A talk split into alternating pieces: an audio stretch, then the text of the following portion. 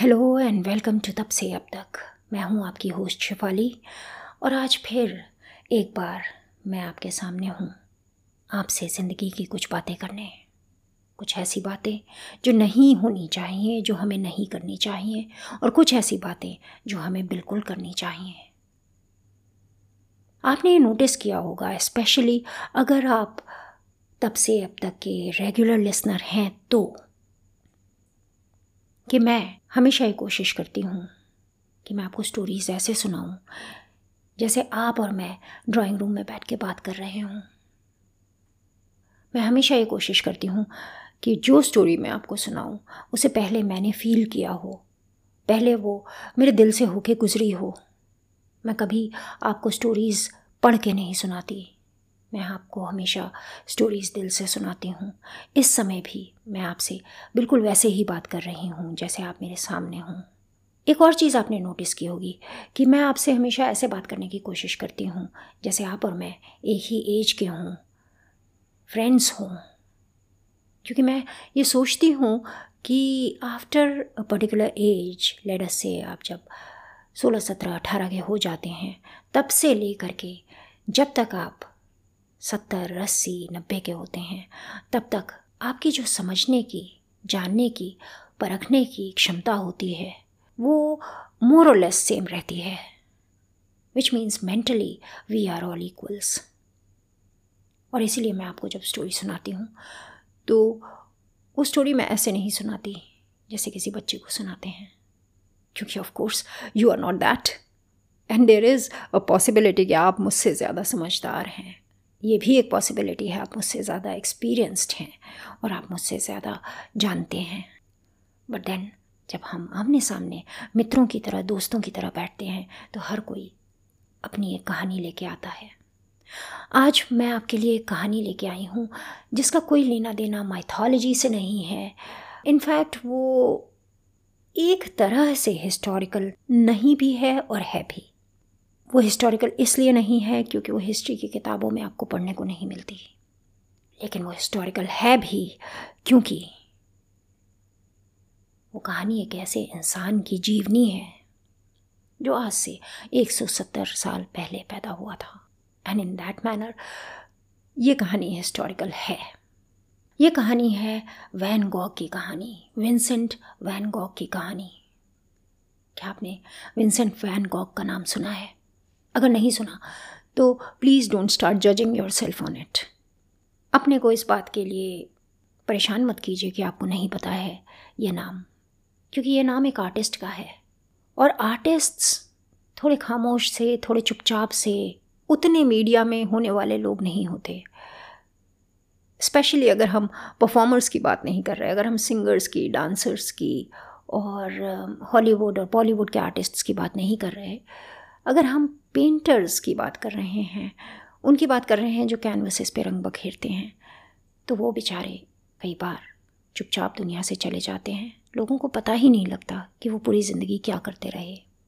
लेकिन कभी कभी जैसा कि हुआ वैन के केस में कभी कभी उनके जाने के बाद दुनिया उठ के बैठती है और कहती है, ओह, ये आर्टिस्ट भी था।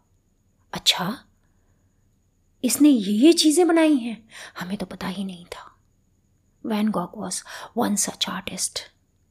Today, I welcome you into the life of Van Gogh as I see it.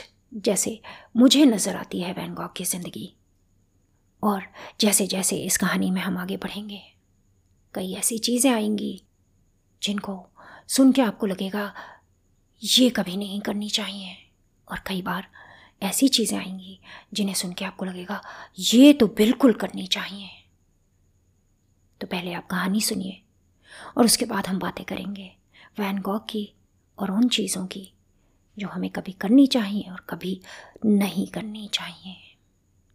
Van Gogh पैदा हुए थे अठारह सौ तिरपन में, नीदरलैंड्स में, एक छोटे से शहर में, जहाँ उनके फादर अच्छा खासा काम करते थे। उनकी मदर एक अच्छी खासी बिज़नेस फैमिली से थी। द हेग नीदरलैंड्स की राजधानी का नाम है। लेकिन ये लोग द हेग में नहीं थे। ये एक और शहर में थे, जब विंसेंट वैन गॉग पैदा हुए। उन्हें तो पता नहीं था, वो तो छोटे से बच्चे थे। लेकिन उनके पैदा होने से एक साल पहले एक और लड़का पैदा हुआ था उनके माता पिता को। जिसका नाम भी उन्होंने विंसेंट वैन गॉग ही रखा था। वैन गॉग उनका फैमिली नेम था तो विंसेंट नाम रखा गया था बच्चे का। और क्योंकि वो बच्चा पैदा ही मरा हुआ हुआ था तो इसलिए उसे तुरंत ही दफना दिया गया था। उसकी एक ग्रेव बनाई गई थी और उसमें उसे दफन कर दिया गया था। उसके एक साल बाद विंसेंट वैन गॉग पैदा हुए। जैसे कि शुरू के दो तीन चार साल तो किसी को भी याद नहीं रहते। उन्हें भी याद नहीं रहे। लेकिन जब वो स्कूल जाने लायक हो गए तो रोज़ वो उसी रास्ते से स्कूल जाते थे जहाँ पर उनके भाई की कब्र थी। और उस कब्र पे लिखा था, जैसे क्रिश्चियन कब्रों पे लिखा होता है, विंसेंट वैन गॉग। जैसे कि होता ही है कि जब कोई अपनी मौत के बाद फ़ेमस होता है तो लोग उसके बारे में अटकलें लगाते हैं कि वो ऐसा क्यों था। तो वैन गॉग के बारे में अक्सर अटकलें लगाई जाती हैं कि शायद वो ऐसे ना होते। अगर उनका भाई विंसेंट वैन गॉग वहाँ पे दफन ना होता, जो कि रास्ता पड़ता था उनके स्कूल जाने का। जितना हमें पता है, बचपन में विंसेंट वैन गॉग कोई हँसते खेलते प्यारे से बच्चे नहीं थे। प्यारे होंगे माँ बाप के लिए उनका बच्चा हमेशा प्यारा होता है। लेकिन ऐसे कहा जाता है कि वो ज़्यादा हँसते बोलते नहीं थे, थोड़े चिड़चिड़े से, बचपन से थे। धीरे धीरे वो बड़े हुए। पढ़ाई लिखाई में कोई ख़ास रुचि नहीं थी, बहुत ग्रेट नहीं थे। पर हाँ एक चीज़ उनके साथ अच्छी हुई। जब वो तकरीबन चार साल के थे, अठारह में उनके भाई का जन्म हुआ। उनके भाई का नाम था थियो। और विंसेंट की थियो से बहुत अच्छी दोस्ती रही पूरी ज़िंदगी। तो ये एक अच्छी चीज़ हुई उनके बचपन में और वो थियो के काफ़ी क्लोज थे। सो मोर और लेस यही था उनका बचपन। बचपन में जैसे हर आर्टिस्ट ड्राइंग करता है वेल विंसेंट वैन गॉग ने कभी ज़्यादा ड्राइंग नहीं की बचपन में। यानी कि वो उस तरह के आर्टिस्ट नहीं थे जैसे जैसे मोस्ट ऑफ़ द आर्टिस्ट्स होते हैं। खैर विंसेंट बड़े हुए। जब वो बड़े हुए तो उनके पेरेंट्स ने ये डिसाइड किया कि भाई लड़के को काम पे लगाना चाहिए। चाहे जैसा भी है, चाहे चुपचाप रहता है, लेकिन इसे काम पे लगाना चाहिए। तो उन्होंने बातचीत वगैरह की अपने जानकारों से। और क्योंकि विंसेंट की जो मदर थी, वो जिस फैमिली से थी एज आई सेड वो द हेग में एक बड़ी रिच फैमिली से थी। तो वहाँ पर उन्होंने एक आर्ट डीलर के यहाँ उनको नौकरी दिला दी। आर्ट डीलर्स वो होते हैं जो आर्ट की ख़रीद फ़रोख्त करते हैं, जो आर्ट की एग्ज़िबिशंस लगाते हैं, जो बेसिकली आर्ट में डील करते हैं। और हम जिस ज़माने की बात कर रहे हैं, उस ज़माने में फ़ोटोग्राफ़ी बस शुरू ही हो रही थी, यानी बहुत ज़्यादा एक्सपेंसिव थी। लोग बस ज़िंदगी में एक या दो फ़ोटोज़ अपनी खिंचवाते थे। ये वो ज़माना था। कलर फोटोग्राफी थी नहीं। तो आर्ट का काफ़ी बोलबाला था। और भी कई चीज़ें उस समय की जाती थी, जैसे नकलें बड़ी बनती थी पेंटिंग्स की, जो कि आज की तारीख में गलत काम है। बट ऑफ़ कोर्स अगर आप परमिशंस के साथ करें तो ठीक भी है। तो ये सब बहुत होता था। खैर विंसेंट को जॉब मिल गई। एंड ही स्टार्टेड वर्किंग तो जब वो इनके साथ काम कर रहा था, इन डीलर्स के साथ काम कर रहा था तो ही डिड रियली वेल मतलब तीन से चार साल तक, सत्रह साल की उम्र से लेके इक्कीस बाईस तक मेरे ख्याल से he did very well and ऐसा भी एक टाइम था कि वो अपने फादर से ज़्यादा कमा रहे थे। बट इस समय एक चीज़ हुई विंसेंट की लाइफ में, जो कि यूजुअली होती है इस टाइम पर, जब आप सत्रह, अठारह, उन्नीस, बीस के होते हैं तो आपके हारमोन्स बहुत स्ट्रांग हो रहे होते हैं, बढ़ रहे होते हैं, आपके अंदर चेंजेस आ रहे होते हैं। विंसेंट के साथ भी यही हो रहा था और विंसेंट को प्यार हो गया अपने लैंडलॉर्ड की बेटी से। लेकिन जो लैंडलॉर्ड की बेटी थी, उसे पहले से ही किसी से मोहब्बत थी। तो इसलिए विंसेंट की दाल गली नहीं। और इस चीज़ का झटका विंसेंट को बहुत लगा। बहुत दिल टूट सा गया विंसेंट का। Vincent was very emotional once again artists are usually emotional बहुत ज़्यादा इमोशनल होते हैं। तभी वो ये चीज़ें करते हैं ड्राइंग्स पेंटिंग्स बैठ के स्केच कर रहे हैं, खोए हुए हैं किसी चीज़ में। ऐसे कोई नॉर्मल आदमी थोड़ी करता है। तो because he was also an artist तो वो भी थोड़े से दीवाने से थे। खैर माता पिता ने ये देखा कि लड़के की हालत ठीक नहीं है तो उन्होंने फिर से लड़के को अपने पास बुला लिया। और विंसेंट साहब फिर से वापस पहुँच गए अपने पेरेंट्स के पास। जब वो अपने पेरेंट्स के पास रह रहे थे, क्योंकि दिल तोड़ा के बैठे थे तो इसलिए वहाँ गए तो वहाँ उनकी एक दूर की कज़िन आई हुई थी। जो कज़िन आई हुई थी, उसके हस्बैंड की डेथ हो चुकी थी और उसका एक बेटा था। तो जब विंसेंट ने अपनी कज़िन को देखा, उससे मिला और उनकी बातें हुई तो विंसेंट को फिर से मोहब्बत हो गई। अब इमेजिन कीजिए, इस समय विंसेंट जी अपनी जॉब गंवा के बैठे थे, क्योंकि वो वापस आ गए थे।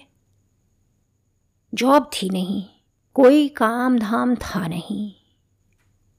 और उन्हें हो गई मोहब्बत फिर से, अपनी कज़न से, जो अभी विडो हो गई थी।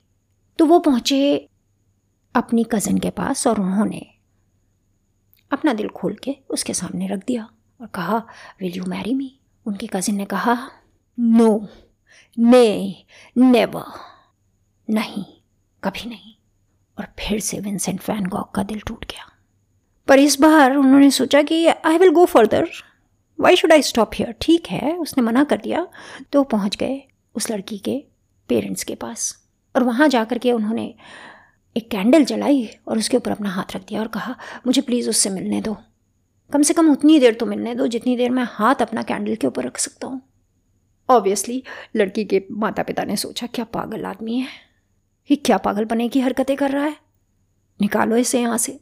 और उन्होंने कहा, आगे से मुँह मत दिखाना और हमारी बेटी के आसपास भटकना मत। खैर विंसेंट जी, चल पड़े बेचारे। बड़े उदास से, बड़े दुखी से, बड़े परेशान से हो गए। इसके बाद विंसेंट की लाइफ में एक चेंज आया। विंसेंट का दिल रिलीजन की तरफ़ झुक गया। विंसेंट ने ये सोचा कि प्रॉब्ली सारे आंसर्स यहाँ नहीं हैं, दिल की बातों में नहीं हैं, ये किसी हायर पर्पस में है। तो उन्होंने सोचा कि मैं चर्च ज्वाइन करता हूँ। अब क्योंकि वो पढ़े लिखे नहीं थे और उनको वो सारी चीज़ें नहीं पता थीं और वो उन्होंने सर्टिफिकेट और लाइसेंस नहीं लिया हुआ था जो चाहिए होता है पैस्टर बनने के लिए तो वो बन गए evangelist okay let me tell you what an evangelist is evangelist पुजारी नहीं होता। इवेंजलिस्ट का काम होता है क्रिश्चियनिटी के बारे में लोगों को बताना और लोगों को अट्रैक्ट करना क्रिश्चियनिटी की तरफ़।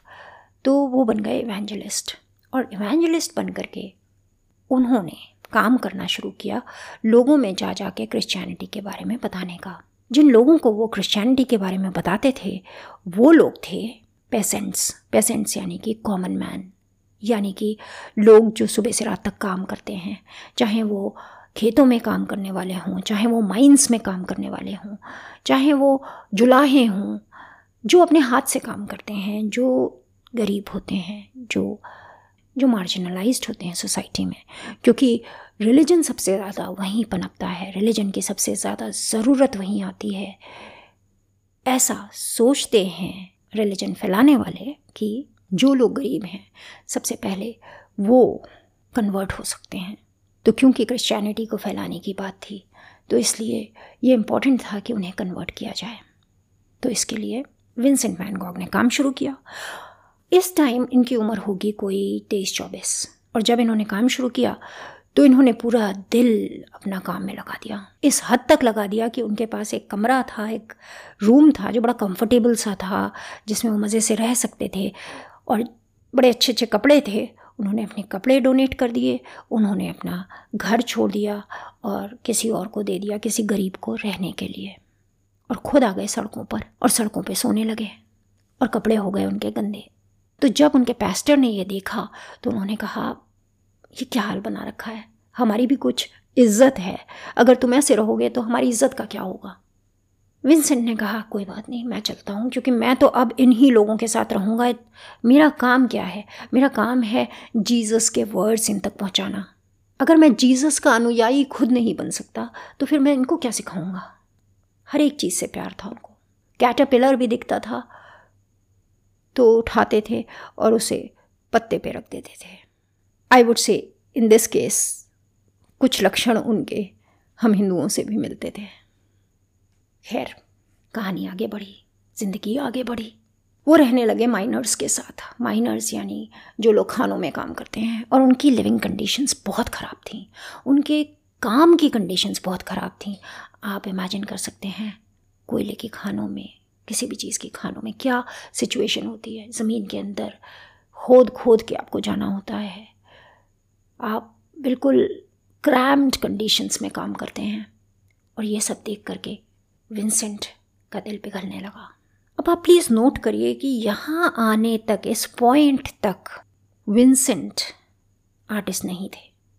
वो ड्राइंग नहीं करते थे। वो और बहुत कुछ थे। वो आर्ट डीलर के यहाँ काम करते थे। उसके बाद वो एक चर्च में काम करते थे, लेकिन उन्होंने आर्ट नहीं किया। इस पॉइंट तक नहीं किया। और ये पॉइंट था तकरीबन 1880 के आसपास का। लेकिन एक चीज़ वो ज़रूर करते थे और वो शुरू से करते आए थे जब से वो अलग रहना शुरू हुए थे घर से। और वो चीज़ थी कि वो अपने भाई थियो को चिट्ठियाँ लिखते थे। बड़ी ढेर सारी चिट्ठियाँ। ऐसा कहा जाता है कि उन्होंने तकरीबन 800 के करीब चिट्ठियाँ लिखी अपने भाई थियो को। थियो भी जवाब देता था उनकी चिट्ठियों का और थियो ही वो था जो दोनों भाइयों में छोटा होते हुए भी ज़्यादा प्रैक्टिकल था। तो वो हमेशा अपने भाई का ध्यान रखता था, अपने भाई को पैसे भेजता था। At this point Vincent van Gogh के दिल में जो फीलिंग्स थी, जो वो देख के फील करते थे, उन माइनर्स को, वो उन्होंने कोयले से ही, चारकोल से ही उन्होंने ड्रॉ करना शुरू कर दिया। और वो उन्होंने इमेजेस वो जो बनाते थे ड्राइंग्स वो उन्होंने भेजी अपने भाई को। ये ड्राइंग्स कोई बहुत अच्छी ड्राइंग्स नहीं थी। लेट मी टेल यू ये ड्राइंग्स बहुत ही कच्ची ड्राइंग्स थी जैसे कि कोई बच्चा करता है। लेकिन वो कोशिश करते थे उन सारी चीज़ों को कॉपी करने की जो वो देखते थे ड्रॉ करते रहते थे बैठ करके। खुद वेल मटमैले से, गंदे से कपड़ों में, और एक दो जगह तो ये भी कहा गया है कि वो माइनर्स से भी ज़्यादा गंदे कपड़ों में रहते थे, उनमें से स्मेल आती थी। और कभी कभी खाना भी ढंग से नहीं खाते थे। अब जब आप ये सारी चीज़ें अपने साथ करते हो, आप गंदे रहते हो, आप खाना ठीक से नहीं खाते, कम खाते हो, जब आप ये सब करते हो तो थोड़ी प्रॉब्लम होती है हेल्थ की। उनकी हेल्थ की प्रॉब्लम्स शुरू हो गई। इसके साथ साथ एक और उन्होंने गंदी आदत पकड़ ली थी विच वॉज़ स्मोक करना। सिगरेट स्मोक करना शुरू कर दिया था। एल्कोहलिक भी होने लगे थे। ये सारी चीज़ें गलत आदतें उन्होंने पकड़ रखी थी। आप ये कह सकते हैं कि वो दो फेल्ड लव अफेयर्स के बाद में ऐसे हो गए थे। But that would be an excuse लेकिन आर्टिस्ट्स तो ऐसे ही होते हैं। दिमाग पे ज़्यादा कंट्रोल नहीं होता। उल्टी सीधी हरकतें करते हैं।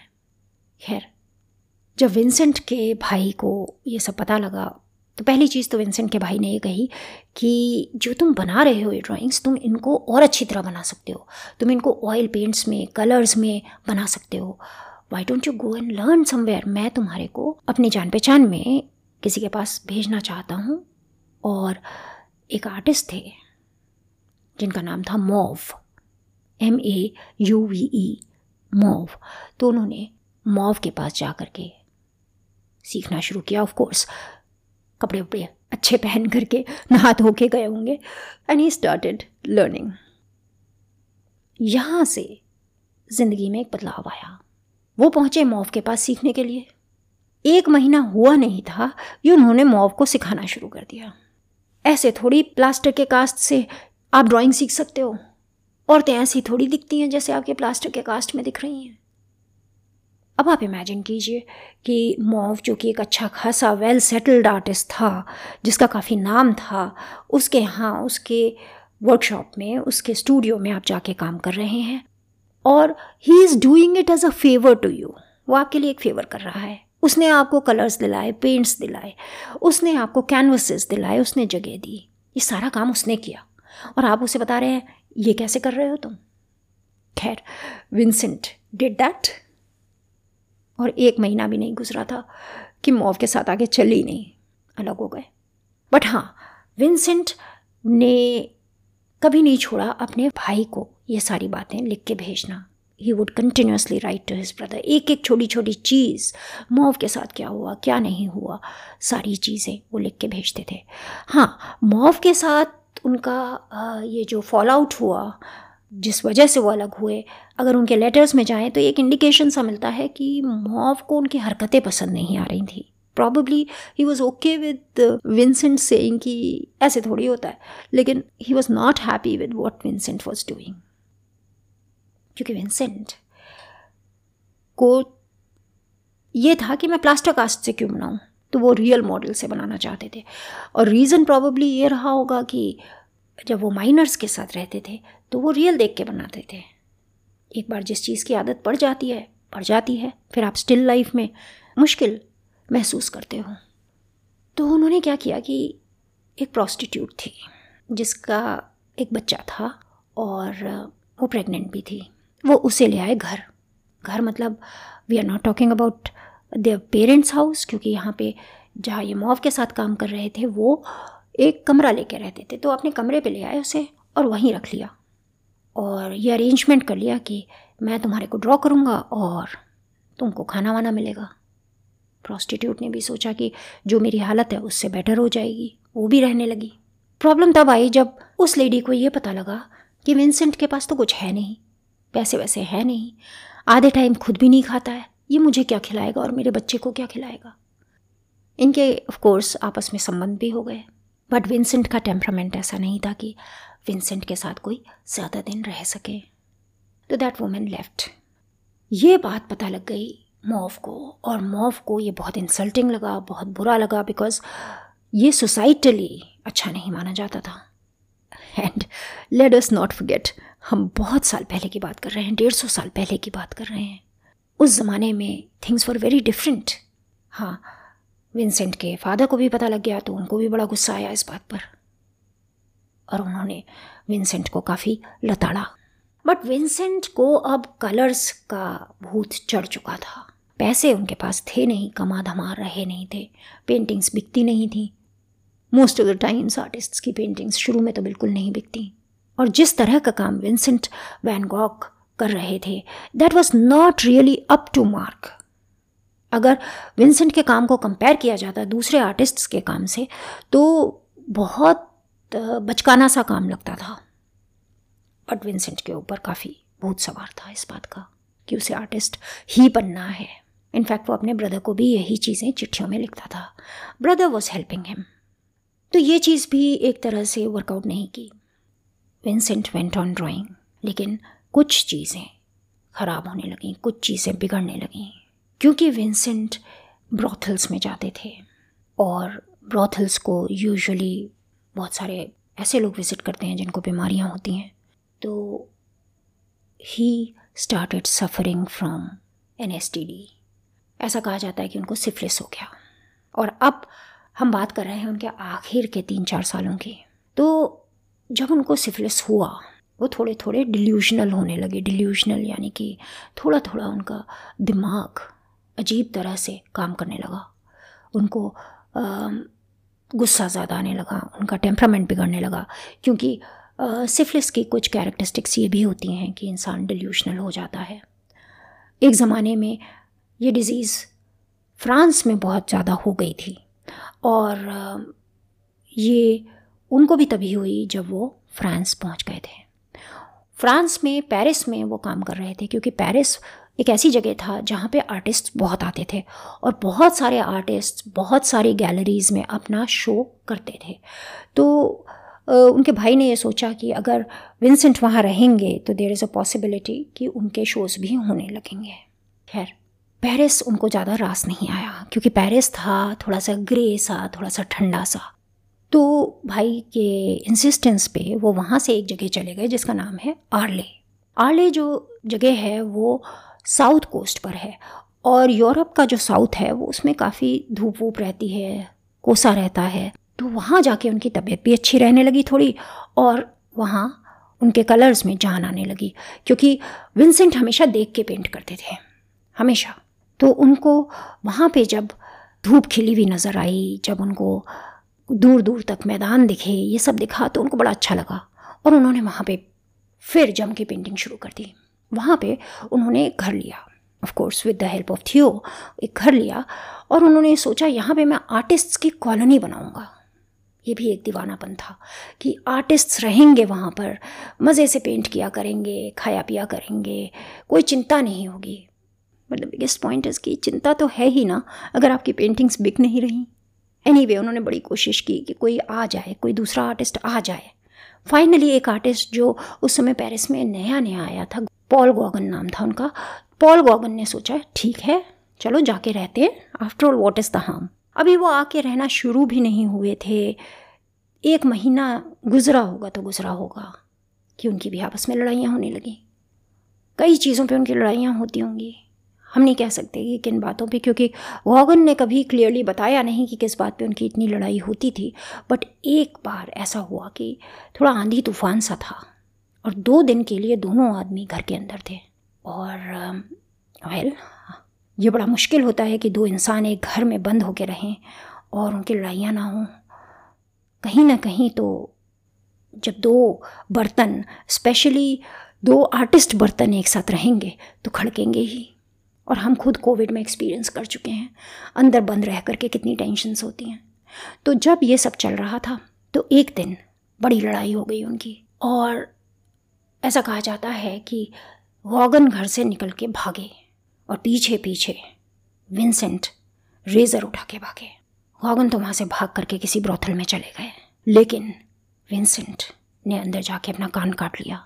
ये भी एक बहुत पुरानी स्टोरी है, बहुत बार कही गई, सुनाई गई स्टोरी है कि विंसेंट ने अपना कान काट लिया था। कई बार कहा जाता है कि आर्टिस्ट्स के पैशन का अंदाज़ा कीजिए इस बात से आई डोंट थिंक कि सारे आर्टिस्ट ऐसे होते हैं। आई डोंट थिंक कि उन्होंने इसलिए किया क्योंकि वो आर्टिस्ट थे नहीं। मैं ऐसा सोचती हूँ और कई एक्सपर्ट्स भी ये सोचते हैं कि विंसेंट ने ये इसलिए किया, अपना कान इसलिए काटा क्योंकि सिफलिस का असर आने लगा था। टेम्परामेंट पे बहुत आता है इस बीमारी का असर। And that was the time जब ये ज़रूरी हो गया कि उनको एक असाइलम में रखा जाए और आले में ही एक जगह पे उन्हें रखा गया। जहाँ पे एक रूम था उनके पास ड्राइंग करने के लिए, और एक रूम था जो उनका बेडरूम था, बस, इतना ही। और खिड़की से वो जो देखते थे, वो बनाते थे। इनफैक्ट अगर आप उनकी बेडरूम एंड आले पेंटिंग देखेंगे तो आपको पता होगा कि उनके कमरे में क्या था। जिन पेंटिंग्स की वजह से आज वैन गॉक को जाना जाता है मोस्टली जो पेंटिंग्स उनकी दिखाई पड़ती हैं, जिसमें स्टारी नाइट्स एक है, जिसमें उनकी सनफ्लावर्स की पेंटिंग्स हैं ये ज़्यादातर पेंटिंग्स उसी पीरियड से हैं, उसी टाइम से हैं, जब वो अपने आखिरी समय में, आले में थे। दिन रात पेंटिंग करते थे। दिन रात। बट एक दिन पागलपन सब हदों को तोड़ के गुजर गया और उन्होंने अपने को ख़त्म कर लिया। उस समय उनकी उम्र थी thirty seven years he was just thirty seven एक आर्टिस्ट के लिए थर्टी सेवन कच्ची उम्र है। जैसे पॉलिटिशियंस में होता है ना कि जब आप पचास के या पचपन के भी होते हो तो you are a young politician साठ तक भी you are a young politician artist में भी ऐसा ही होता है। पचास, पचपन, साठ you are a young artist Hussain भी फ़ेमस हुए थे बचपन के आसपास। So he was a young artist very young artist who died अब तक कोई उनका बड़ा नाम नहीं हुआ था। एक आध पेंटिंग्स बिकी थी तो बिकी थी, कुछ नहीं बिका था। उनका भाई थियो भी तकरीबन छः महीने बाद गुजर गया। जो उनके भाई थियो की विडो थी, जो है ना, उसके पास एक्सेस था उन सारे छः सौ लेटर्स का, जो विंसेंट ने थियो को लिखे थे और थियो ने संभाल के रखे थे। पहले तो उसने कुछ नहीं किया इन लेटर्स का। जो हैना ने भी दूसरी शादी की। तकरीबन शादी के बारह साल बाद उसके सेकेंड हस्बैंड की भी डेथ हो गई। It was around this time that she decided कि मैं इन लेटर्स को पब्लिश कराऊँगी। तो उसने खुद उन लेटर्स को ट्रांसलेट किया और फिर उनको पब्लिश कराया। और जब वो लेटर्स पब्लिश हुए तो लोगों ने उस ट्रैजिक हीरो को देखा। जो पेंटिंग के लिए मर गया, जो पेंटिंग करते करते मर गया, जो इतना दीवाना था पेंटिंग के लिए कि उसने 800 पेंटिंग्स बना दी। और फिर से एक इंटरेस्ट आया लोगों में वैन गॉग की पेंटिंग्स का। और फिर वैन गॉग की पेंटिंग्स बिकनी शुरू हो गई। Tens of millions of dollars में बिकती हैं वैन गॉग की पेंटिंग्स एक प्रॉबली छोटा सा, एक फुट बाई एक फुट का कैनवस भी अगर आपको वैन गॉग का मिल जाए तो आप बड़े रिच हो जाएँगे। इतना इतना इतना नाम हुआ वैनकॉक का कि वन ऑफ़ द मास्टर्स में कहलाते हैं वो। ये थी वैनकॉक की स्टोरी लेकिन इस स्टोरी से बहुत कुछ सीखा हमने। मैंने तो सीखा कम से कम। वैनकॉक ने जो इतनी पेंटिंग्स बनाई, किसके लिए? कौन था? जिसको मिली? इवेंचुअली तो Johanna gain something from it ज़्यादा नहीं बट हाँ कुछ। जिन लोगों ने वैन गॉग की पेंटिंग्स की खरीद फरोख्त की, जो पेंटिंग्स वैन गॉग ने एक ज़माने में बांट दी थी। एक ज़माने में लोग चाहते नहीं थे कि वो वैन गॉग की पेंटिंग को रखे भी, क्योंकि वो कोई ख़ास आर्टिस्ट नहीं लगते थे उन्हें। इनफैक्ट जिस डॉक्टर ने वैन गॉग का कान सिया था और ठीक किया था वैन गॉग ने उसका पोर्ट्रेट बनाया था और उस डॉक्टर को दे दिया था। उस डॉक्टर ने, मालूम है उसको किस लिए यूज़ किया? जो मुर्गियों का दड़बा होता है। उसको एक तरफ़ से बंद करने के लिए। तो कोई वैल्यू नहीं थी उनके जीवन काल में उनकी पेंटिंग्स की। लेकिन जब वो मर गए, तब उनकी पेंटिंग्स की वैल्यू बनी। क्यों? ऐसा क्यों हुआ?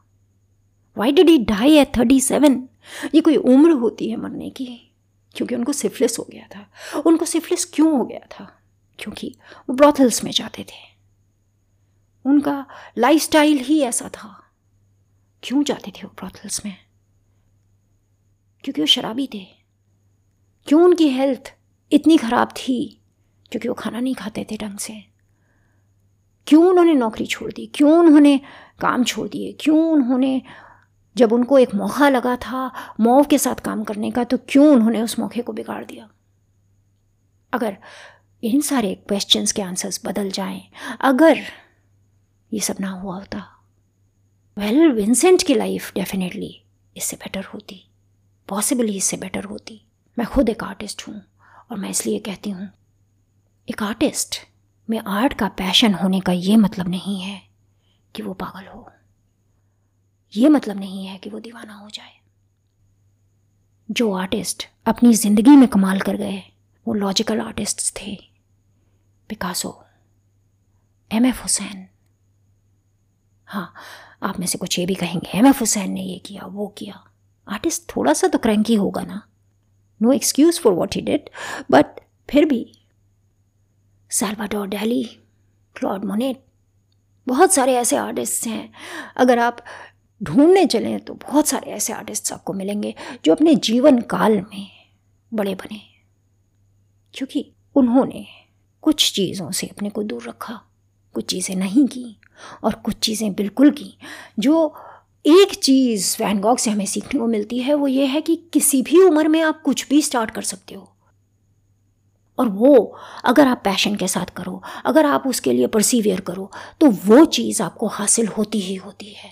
वैन गॉग जिसे एक्चुअली ड्राइंग करना कुछ खास नहीं आता था। You look at his drawings they are pathetic वहाँ से वो खुद प्रैक्टिस कर करके, अपने को सिखा सिखा करके उस लेवल तक पहुँच गए कि एक टाइम पे उन्होंने स्टारी नाइट्स बनाई, कि एक टाइम पे उन्होंने रूफ टॉप्स बनाई।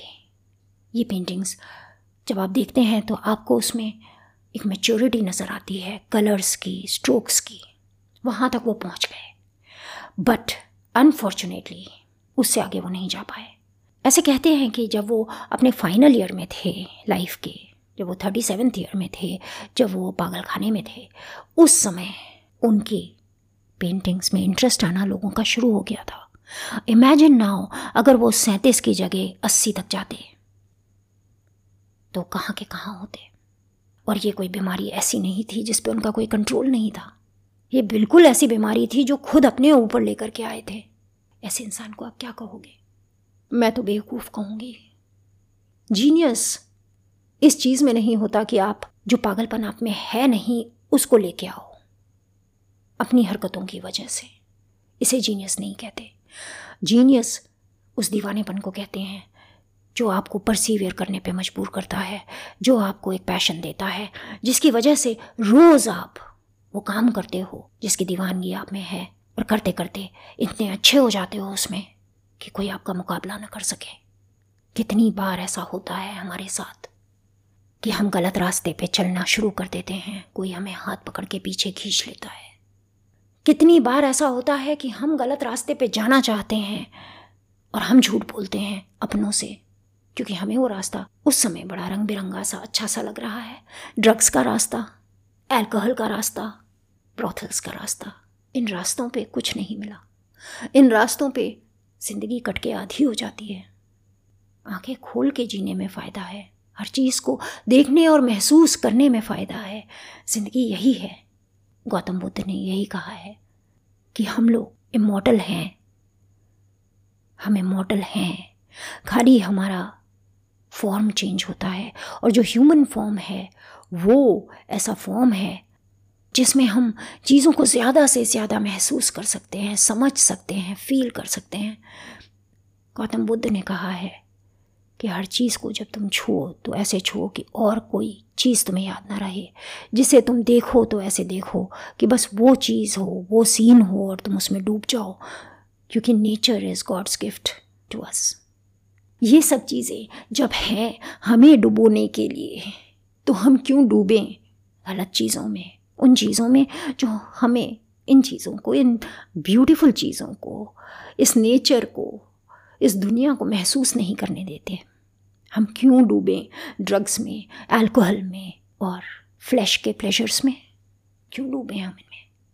क्योंकि फिर despite our passion for one thing despite our genius चाहे हम बुद्धिमान से बुद्धिमान हों, चाहे हम स्मार्ट से स्मार्ट हों, चाहे हम में दुनिया की कैपेबिलिटी हो, जब हम इस रास्ते पे चल निकलते हैं तो फिर हम खुद अपने को सक्सीड होते हुए नहीं देखते, हम खुद अपनी विजय नहीं देखते। आज के लिए बस इतना ही। फिर मिलूँगी आपसे मैं।